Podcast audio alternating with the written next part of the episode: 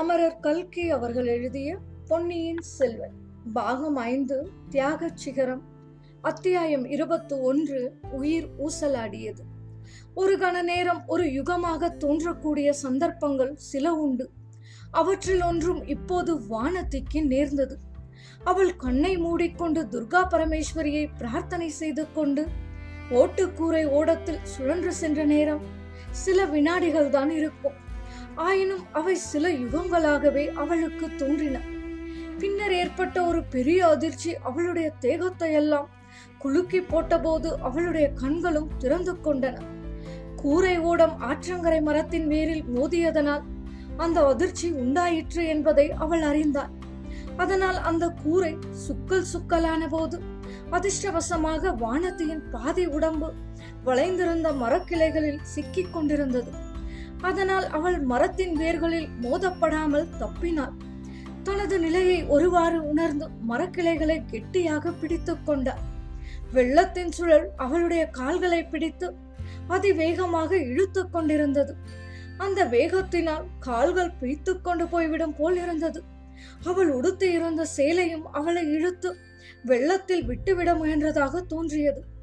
வானத்திற்கு அச்சமயம் அதிசயமான மனோதிடமும் தைரியமும் எங்கிருந்தோ வந்திருந்தன. பல்லை கடித்துக்கொண்டு தன் முழு பலத்தையும் கொண்டு எழும்பி மரக்கிளையின் மேலே தாவி ஏறினாள் வளைந்து ஊசலாடிய மெல்லிய கிளைகளுக்கு மேலே இரண்டு சுவடுகளாக பிரிந்த ஒரு பெரிய கிளையில் வசதியான இடத்தில் கெட்டியாக உட்கார்ந்து கொண்டார் சேலை தலைப்புகளை முறுக்கி தண்ணீரை பிழிந்தார். அப்போது சடபடவென்று தண்ணீர் அடிபடும் சத்தம் கேட்டது. சற்று முன்னால் அவள் கண்ணை மூடிக்கொள்வதற்கு முன்னால் பார்த்த முதலையின் நினைவு வந்தது. கீழே குனிந்து நான்கு பக்கமும் உற்று பார்த்தார் முதலில் முதலையின் வால் தண்ணீரை அடிக்கும் காட்சி மட்டும் தென்பட்டது. முதலையின் உடம்பில் பெரும் பகுதியை அவள் ஏறி வந்த ஓட்டுக்கூரையின் உடைந்து சிதறிய பகுதிகள் மறைத்துக் கொண்டிருந்தன. சிறிது சிறிதாக முதலை தன் வாளின் உதவி கொண்டும் உடம்பை அசைத்தும் நெளிந்தும் அந்த கூரை பகுதிகளிலிருந்து முழுதும் விடுவித்துக் கொண்டு வெளிவந்தது. அப்படி வெளிவந்த மகிழ்ச்சியை காட்டுவதற்காக முதலை தன் வாயை அகல பிளந்தது. வானத்தையை பார்த்து அது வா வா எப்படியும் நீ என் வாயில் விழ வேண்டியதுதான் என்று சொல்வது போல இருந்தது. வானத்தையும் தான் தப்பி பிழைத்த விதத்தை எண்ணி பார்த்து உற்சாகம் கொண்டிருந்தார் ஓஹோ அப்படியா சொல்கிறாய்? என்னை விழுங்கி விடுவேன் என்றா சொல்கிறாய்? முதலையே உன் கைவரிசை வால் வரிசை ஒன்றும் என்னிடம் பலியாது. நீ பல்லை காட்டுவதிலும் உபயோகமில்லை.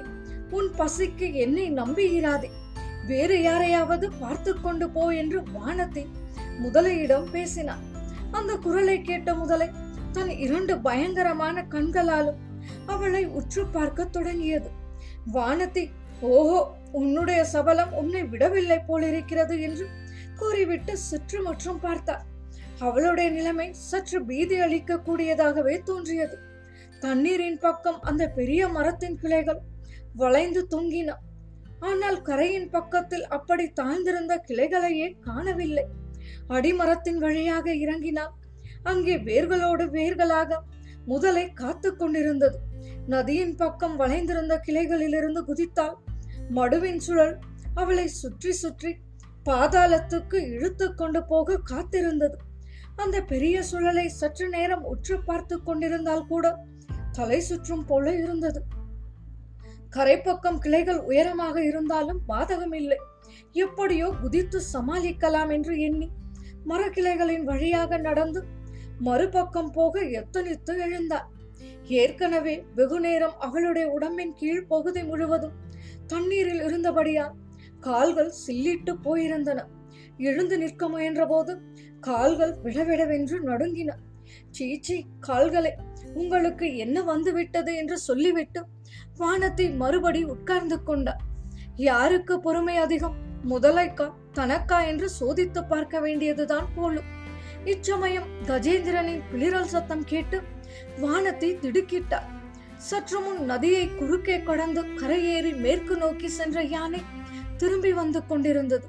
அதே சமயத்தில் ஆற்றின் கரை ஓரமாக படகு ஒன்று வருவதையும் கவனித்தார். அந்த படகில் இருவர் இருந்தார்கள் ஆம் அந்த இருவரில் ஒருவன் ஜோதிடரின் சீடர் இன்னொருத்தி பூங்குழலிதான்.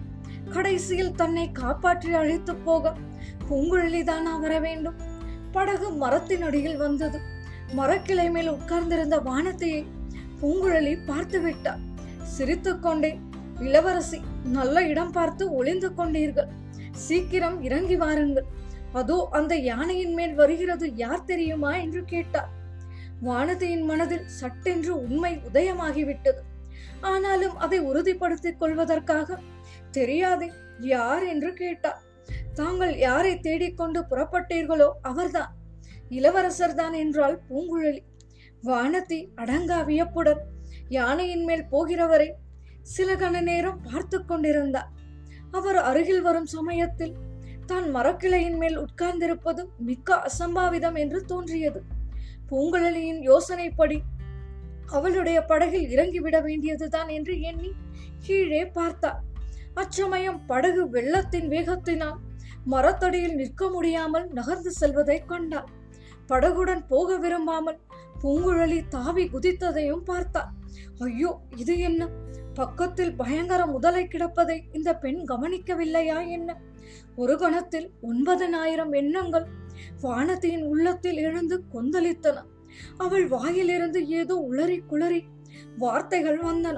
முதலை என்பது மட்டும் பூங்குழலியின் காதில் விழுந்தது. அவள் திரும்பி பார்த்தாள். ஆம் அவளுக்கு வெகு சமீபத்தில் பிரம்மாண்டமான முதலை. அதன் வாயை பிளந்து கொண்டிருந்தது. பூங்குழலி திரும்பி பார்த்த சமயம் முதலை தன் வாளை ஓங்கி தண்ணீரில் அடித்தது. பூங்குழலி எவ்வளவோ தைரியசாலிதான். எத்தனையோ அபாயங்களை சமாளித்திருக்கிறார் ஆனால் பத்தடி தூரத்தில் வாயை பிளந்து கொண்டிருக்கும் முதலைக்கு முன்னால் மனோதைரியத்தை மட்டும் வைத்துக்கொண்டு என்ன செய்ய? கரணம் தப்பினால் மரணம். ஒரு வினாடியில் உயிர் தப்பாவிட்டால் முதலையின் வாயில் போக வேண்டியதுதான். எப்படி உயிர் தப்புவது? மறுபடியும் படகில் ஏறிக்கொள்ள வேண்டியதுதான். இவ்வாறு எண்ணி பூங்குழலி தண்ணீரில் பாய்ந்தார் படகு அதற்குள் கொஞ்ச தூரம் போய்விட்டது. ஜோதிடரின் சீடன் படகை அவ்விடத்தில் நிறுத்த முடியாது என்று தீர்மானித்து சற்று கீழ்ப்புறம் சென்று கரையோரமாக அதை ஒதுக்க எண்ணி கொண்டு போனான். பூங்குழலியின் ஆபத்தான நிலையை அவன் கவனிக்கவில்லை. படகை பிடிக்க தாவி நீந்திச் சென்ற பூங்குழலி அலைமோதும் கடலை காட்டிலும் காவேரி வெள்ளத்தின் கரையோர சுழல் அபாயகரமானது என்று கண்டார் சுழலின் வேகம் அவளை கீழ் நோக்கி இழுத்தது. முதலை அவள் பின்னால் அவளை பிடிப்பதற்காக நகரத் தொடங்கிவிட்டது என்பதை உணர்ந்தார் இந்த நிலையில் அவளுடைய சேலையின் தலைப்பு வளைந்திருந்த மரக்கிளைகளில் மாட்டிக்கொண்டு அவளுடைய நிலையை மேலும் அபாயகரமாக்கியது. இதையெல்லாம் மேற்கிளை மீது அமர்ந்திருந்த வானத்தை கண்டார். தன் மீது பூங்குழலி கொண்டிருந்த மனக்கசப்பும் சற்று முன்னால் அவளுடைய கொடூர வார்த்தை காரணமாக தான் செய்த சபதமும் அவள் தன்னை கை தூக்கி விட வேண்டாம் என்று எண்ணி கையை உதறி தண்ணீரில் விழுந்ததும் மின்னல் வேகத்தில் அவள் மனதில் தோன்றி மறைந்தன. கூடவே அப்பெண் பொன்னியின் செல்வரை கடலிலிருந்து காப்பாற்றி சூடாமணி விகாரத்தில் கொண்டு போய் சேர்த்ததும் அதனால் சோழ நாடும் தானும். அவளுக்கு பட்டிருந்த நன்றி கடனும் நினைவுக்கு வந்தன. அதோ யானை மீது அவர் வந்து கொண்டிருக்கிறார். அவர் வருவதற்குள்ளே இவள் முதலை வாயில் அகப்பட்டு கொண்டு விட்டால் அவர் மனம் என்ன பாடுபடும்? தன்னை பற்றி அவர் என்ன எண்ணுவார்? பார்க்க போனால் தன்னை காப்பாற்றும் எண்ணத்துடன் அல்லவா? இவள் தொடர்ந்து வந்து இந்த அபாயத்துக்கு உள்ளாகி இருக்கிறார் இவ்வளவு எண்ணங்களும் இங்கே நேர்கள் கேட்பதற்கு ஆன நேரத்தில் நூற்றில் ஒரு பங்கு நேரத்திற்குள்ளே வானத்தையின் உள்ளத்தில் தோன்றின. வாயு வேகம் மனோவேகம் என்று சொல்வது வெறும் வார்த்தை என்று எல்லா வேகங்களுக்குள்ளும் சிந்தனையின் வேகம் அதிக வேகமானது. இவ்விதம் எண்ணமிட்ட நேரத்திலேயே தன்னுடைய கடமை இன்னது என்பதையும் வானத்தை நிச்சயித்து விட்டார். மேற்கிளையிலிருந்து ஒரு கிளை கீழே இறங்கி அதன் மீது படுத்த வண்ணம் கைகளை கீழே நீட்டினார். பூங்குழலியின் தலை கூந்தலை வாரி பிடித்து கொண்டார். பூங்குழலி மேல் நோக்கி பார்த்தாள் வானத்தியின் கைப்பிடியிலிருந்து அவள் தப்பிச் செல்ல முயலவில்லை. ஒரு கரத்தை மேலே நீட்டினாள் வானத்தை இப்போது அந்த கரத்தை பிடித்து கொண்டார் பூங்குழலியை மேலே இழுக்கத் தொடங்கினார் இன்னொரு கையினால் மரக்கிளை ஒன்றை பற்றி கொண்டு பூங்குழலி வெள்ளத்திலிருந்து மேலே எழும்பினார் வானத்தில் இருந்த கிளையிலே அவளும் தாவி ஏறினார் இரண்டு பேரையும் தாங்க முடியாமல் அந்த கிளை வளைந்தது. பூங்குழலியும் மேலே ஏற முயற்சித்தார் அந்த முயற்சியில் அவளுடைய கால்கள் தடுமாறின. மறுகணத்தில் அவள் மரக்கிளைக்கும் நதி வெள்ளத்துக்கும் இடையில் தொங்கிக் கொண்டிருந்தாள். அவளுடைய ஒரு கையை மட்டும் வானத்தின் இரு கரங்களும் கெட்டியாக பற்றி கொண்டிருந்தன. மரத்தின் வேர்களுக்கு மத்தியில் கிடந்த முதலை வெளிப்புறப்படுவதற்கு சிறிது நேரம் ஆயிற்று இப்போது அது வெளிவந்து விட்டது மரக்கிளையிலிருந்து தொங்கிய உருவத்தை பார்த்துவிட்டு வாயை மறுபடியும் அகலமாக திறந்தது. பூங்குழலியின் உடலும் உயிரும் ஊசலாடிக் கொண்டிருந்தன. வானத்தியின் மெல்லிய கரங்கள் பூங்குழலியின் வைர உடலின் கணத்தினால் இற்று விழுந்து விடும் போல் இருந்தன. அவளுடைய உள்ளமோ எந்த கணத்தில் பூங்குழலி தன் கையிலிருந்து நழுவி முதலையின் வாயில் விழுந்து விடுவாளோ என்ற எண்ணத்தினால் துடிதுடித்தது அத்தகைய விபத்து நேர்ந்துவிட்டால் பிறகு இளவரசரின் முகத்தை அவள் ஏறிட்டு பார்க்கவே முடியாது. பூங்குழலி விழும்போது அவளும் கூட விழுந்து உயிரை விட்டு விடுவதே மேலானது. அப்படித்தான் செய்ய வேண்டும். அதோ யானை நெருங்கிவிட்டது. இளவரசர் அதன் மேல் வருகிறார். அவர் வந்து காப்பாற்றும் வரையில் பூங்குழலியை விட்டு விடாமல் இருக்க இந்த கரங்களில் சக்தி இருக்குமா? யானை ஆற்றங்கரையில் வந்து மரத்தடியில் நின்றது. மறுபடியும் ஒரு தடவை பிளிரியது அந்த சத்தத்தை கேட்டு முதலை அந்த பக்கம் திரும்பி பார்த்தது. என்ன நினைத்து கொண்டதோ என்னமோ. மறுபடியும் மரத்தின் வேர்களுக்கு மத்தியில் சென்று படுத்துக் கொண்டது. வானத்தையும் மரக்கிளையின் மீது குனிந்த வண்ணம் யானையை பார்த்தார் அதன் மேல் இருந்தவரையும் பார்த்தார் ஆம் அவர் இளவரசர் தான் பொன்னியின் செல்வர் தான் பாகா அன்றொரு நாள் பறவை குஞ்சுகளை காப்பாற்றியதைப் போல இன்றைக்கு இந்த பேதை பெண்களை காப்பாற்று என்று தனக்கு மட்டும் கேட்கக்கூடிய மெல்லிய குரலில் கூறிக்கொண்டார். முடியாது. இனி இந்த ஓடக்கார பெண்ணை தாங்க முடியாது. இனி ஒரு நிமிடம் தாமதித்தாலும் தோள்பட்டைகளிலிருந்து கைகள் தனியாக பிய்ந்து விழுந்துவிடும். அப்பப்பா இவள் பெயர் பூங்குழலினால் என்ன கணம் கணக்கிறார் இரும்பினால் செய்த உடம்பு போல் அல்லவா இருக்கிறது? யானைப்பாக சீக்கிரம் வரமாட்டாயா? பூங்குழலி கிரீச் என்று கத்தினார் அதை கேட்ட வானதி அவளை முதலை பிடித்து கொண்டதாக எண்ணினாள். சொல்ல முடியாத பயங்கரம். அவள் மனதில் குடிகொண்டது. கண்களை இறுக மூடிக்கொண்டார் அவளுடைய கைகளை பிடித்து கீழ் நோக்கி இழுத்து கொண்டிருந்த கணம் மேலும் அதிகமாயிற்று. முதலைதான் பூங்குழலியை பிடித்து இழுப்பதாக எண்ணி கண்ணை மூடிய வண்ணம் அவளை இன்னும் கெட்டியாக பிடித்து மேலே தூக்க முயன்றாள். கையை விடு வானதி கையை விடு என்று செவியில் அமுதென ஒழித்த இளவரசரின் குரல் கேட்டது.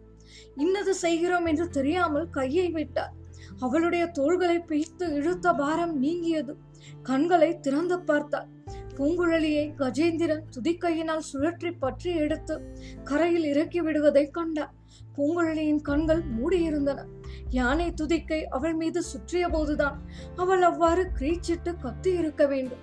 அதே மாதிரி தானும் ஒரு தடவை கத்திவிட்டு மூர்ச்சை அடைந்தது வானத்திக்கு நினைவு வந்தது. இப்போது அதை காட்டிலும் பன்மடங்கு அபாயகரமான நிலையாயிருந்தும். தான் பயப்படாமலும் ரத்ன இழக்காமலும் இருப்பதை நினைக்க அவளுக்கே வியப்பாயிருந்தது தன்னுடைய தைரியத்தை பார்த்து மெச்சி பாராட்ட இளைய பிராட்டி இங்கே இல்லையே ஆயினும் பாதகம் இல்லை. எப்படியும் ஒரு நாள் அவருக்கு தெரியாமல் போகாது. இப்போது என்னுடைய கதி என்ன? பூங்குழலியை மட்டும் அழைத்துக் கொண்டு என்னை இந்த மரத்தின் மேலேயே விட்டுவிட்டு இளவரசர் போய்விடுவாரா? அவ்விதம் அவர் செய்தால் அது என்னுடைய அசட்டுத்தனத்துக்கு சரியான தண்டனையாகத்தான் இருக்கும். இல்லை கஜராஜனின் துதிக்கை மறுபடியும் அவளை நோக்கி நீண்டு கொண்டு வந்தது. வானத்தை மீண்டும் ஒரு தடவை கண்களை மூடிக்கொண்டார் மறுகணம் அவள் மரக்கிளையிலிருந்து தூக்கப்பட்டு கெட்டியான தரையில் விடப்பட்டதை உணர்ந்தாள்.